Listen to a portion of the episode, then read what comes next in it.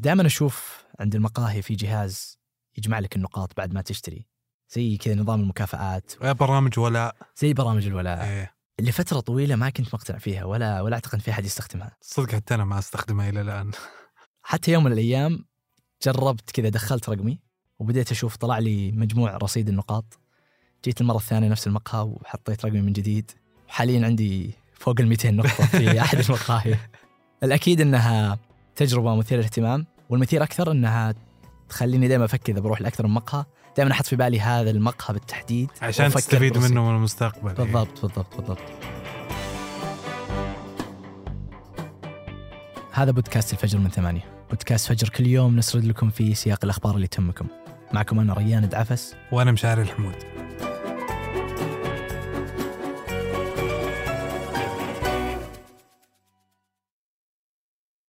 قهوة الصباح وأجود محاصيل البن المختص تلاقيها في خطوة جمل. اعرف أقرب فرع لك من الرابط في وصف الحلقة.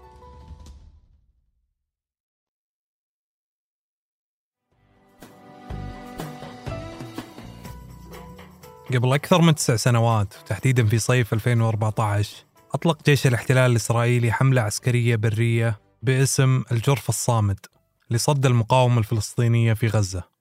وقتها تسببت أحداث في الضفة الغربية بالإضافة إلى تشديد الحصار على قطاع غزة لاندلاع الحرب بين المقاومة الفلسطينية وقوات الاحتلال. في أول أيام الحرب ارتكبت قوات الاحتلال مجزرة مروعة في مدينة خان يونس. راح ضحيتها 11 فلسطيني بينما وصل عدد الجرحى ل 28 شخص. وتوالت المجازر اللي ارتكبتها قوات الاحتلال ضد المدنيين في قطاع غزة في هذا الاجتياح. فبعض التقارير الحقوقية أكدت أن الاحتلال شن أكثر من 60 ألف غارة وارتكب مجازر باستخدام سلاح الجو والبحرية والقوات البرية واستشهد أكثر من 2000 فلسطيني بينهم 578 طفل بالإضافة إلى 11 ألف مصاب. وبعد أكثر من 50 يوم من العملية وقعت إسرائيل مع الفصائل الفلسطينية هدنة برعاية مصرية. وافقت فيها إسرائيل على استئناف المفاوضات غير المباشرة خلال شهر واحد من وقف إطلاق النار. وبعد مرور سنوات على هذا الاجتياح يحضر جيش الاحتلال هذا الأسبوع الغزو بري جديد على غزة. كرد على الهجوم المفاجئ اللي نفذته المقاومة الفلسطينية في عملية طوفان الأقصى هذا الأسبوع. واللي تمكنت فيه المقاومة من أسر عشرات الإسرائيليين وقتل المئات. كرد على الاعتداءات الإسرائيلية خلال الأشهر الماضية.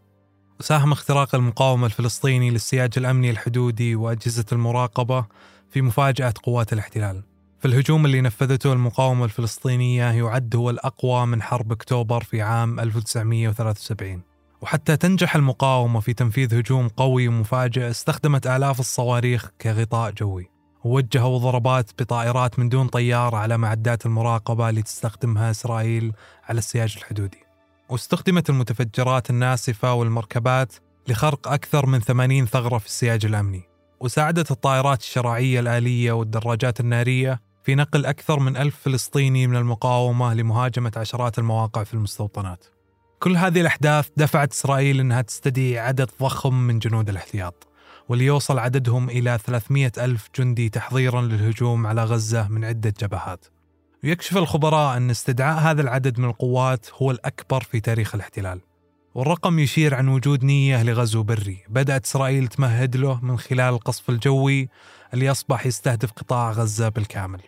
وحاولت قوات الاحتلال خلال الأيام الماضية أنها تأمن منطقة غلاف غزة بعد سيطرة المقاومة الفلسطينية على عدة مستوطنات. وهو الشيء اللي ساهم في تأخر قوات الاحتلال في حشد الجنود. وبحسب المحللين فاستدعاء الجيش بهذه الوتيرة وإعلان الحصار الكامل هو إعلان من إسرائيل بأن الهدف هو الانتقام. ورغم التصريحات الإسرائيلية اللي تأكد أنها راح تدخل غزة من كل المحاور إلا أنها الخطوة راح تكون صعبة ومعقدة لعدة أسباب منها تفوق المقاومة في أكثر من مناسبة على إسرائيل في السنوات الماضية. فأول اجتياح إسرائيلي واسع لغزة في 2008 فشل بعد 23 يوم من العملية. ورغم أن قوات الاحتلال استخدمت أسلحة محرمة دوليا مثل الفسفور الأبيض واليورانيوم المنظب إلا أنه ما حقق أي أهداف تذكر.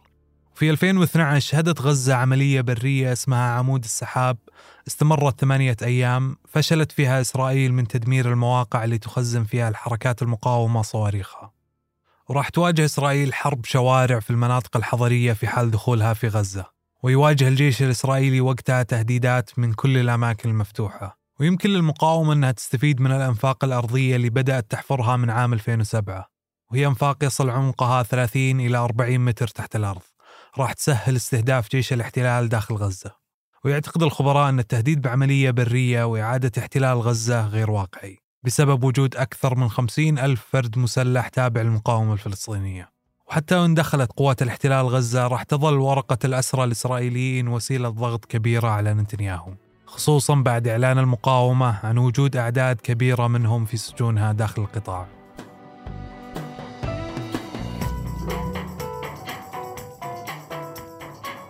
وقبل نهاية الحلقة هذه أخبار على السريع. تزامنا مع الهجوم الإسرائيلي على غزة دعت منظمة الصحة العالمية لفتح ممر إنساني للقطاع بعد ما انتهت الإمدادات الطبية المخزنة. وأكدت الأمم المتحدة أن الحصار الكامل على قطاع غزة محظور بموجب القانون الدولي الإنساني. وجت الدعوة بعد ما أعلنت إسرائيل حصار كامل على قطاع غزة وقطعت إمدادات الغذاء والماء والكهرباء. وهو الأمر اللي أثار المخاوف من تفاقم الوضع الإنساني المتردي. ناسا تخطط لبناء منزل على سطح القمر من خلال طباعة ثلاثية الأبعاد وبيكون لعامة الناس وغير محصور على رواد الفضاء بحلول عام 2040 وتكفلت مشروع البناء شركة آيكون. واللي تشتهر ببراعتها المبتكرة في الطباعة ثلاثية الأبعاد. ويعتبر نظام الطباعة ثلاثية الأبعاد فولكان من آيكون تقنية ثورية تستخدم مزيج من الإسمنت والرمل والماء. كخيوط تشبه الحبر يتم إخراجها من الطابعة في أشرطة متماسكة لبناء المنازل طبقة تلو الأخرى. وممكن لهذه الآلية إكمال الخصائص خلال 48 ساعة فقط على كوكب الأرض.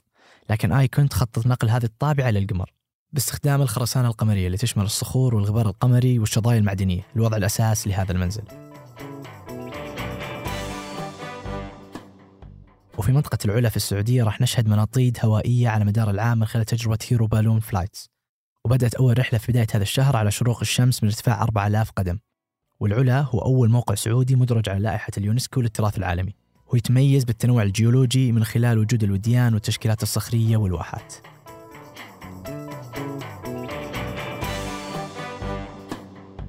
أنتج هذه الحلقة تركي البلوشي وريناد العيسى.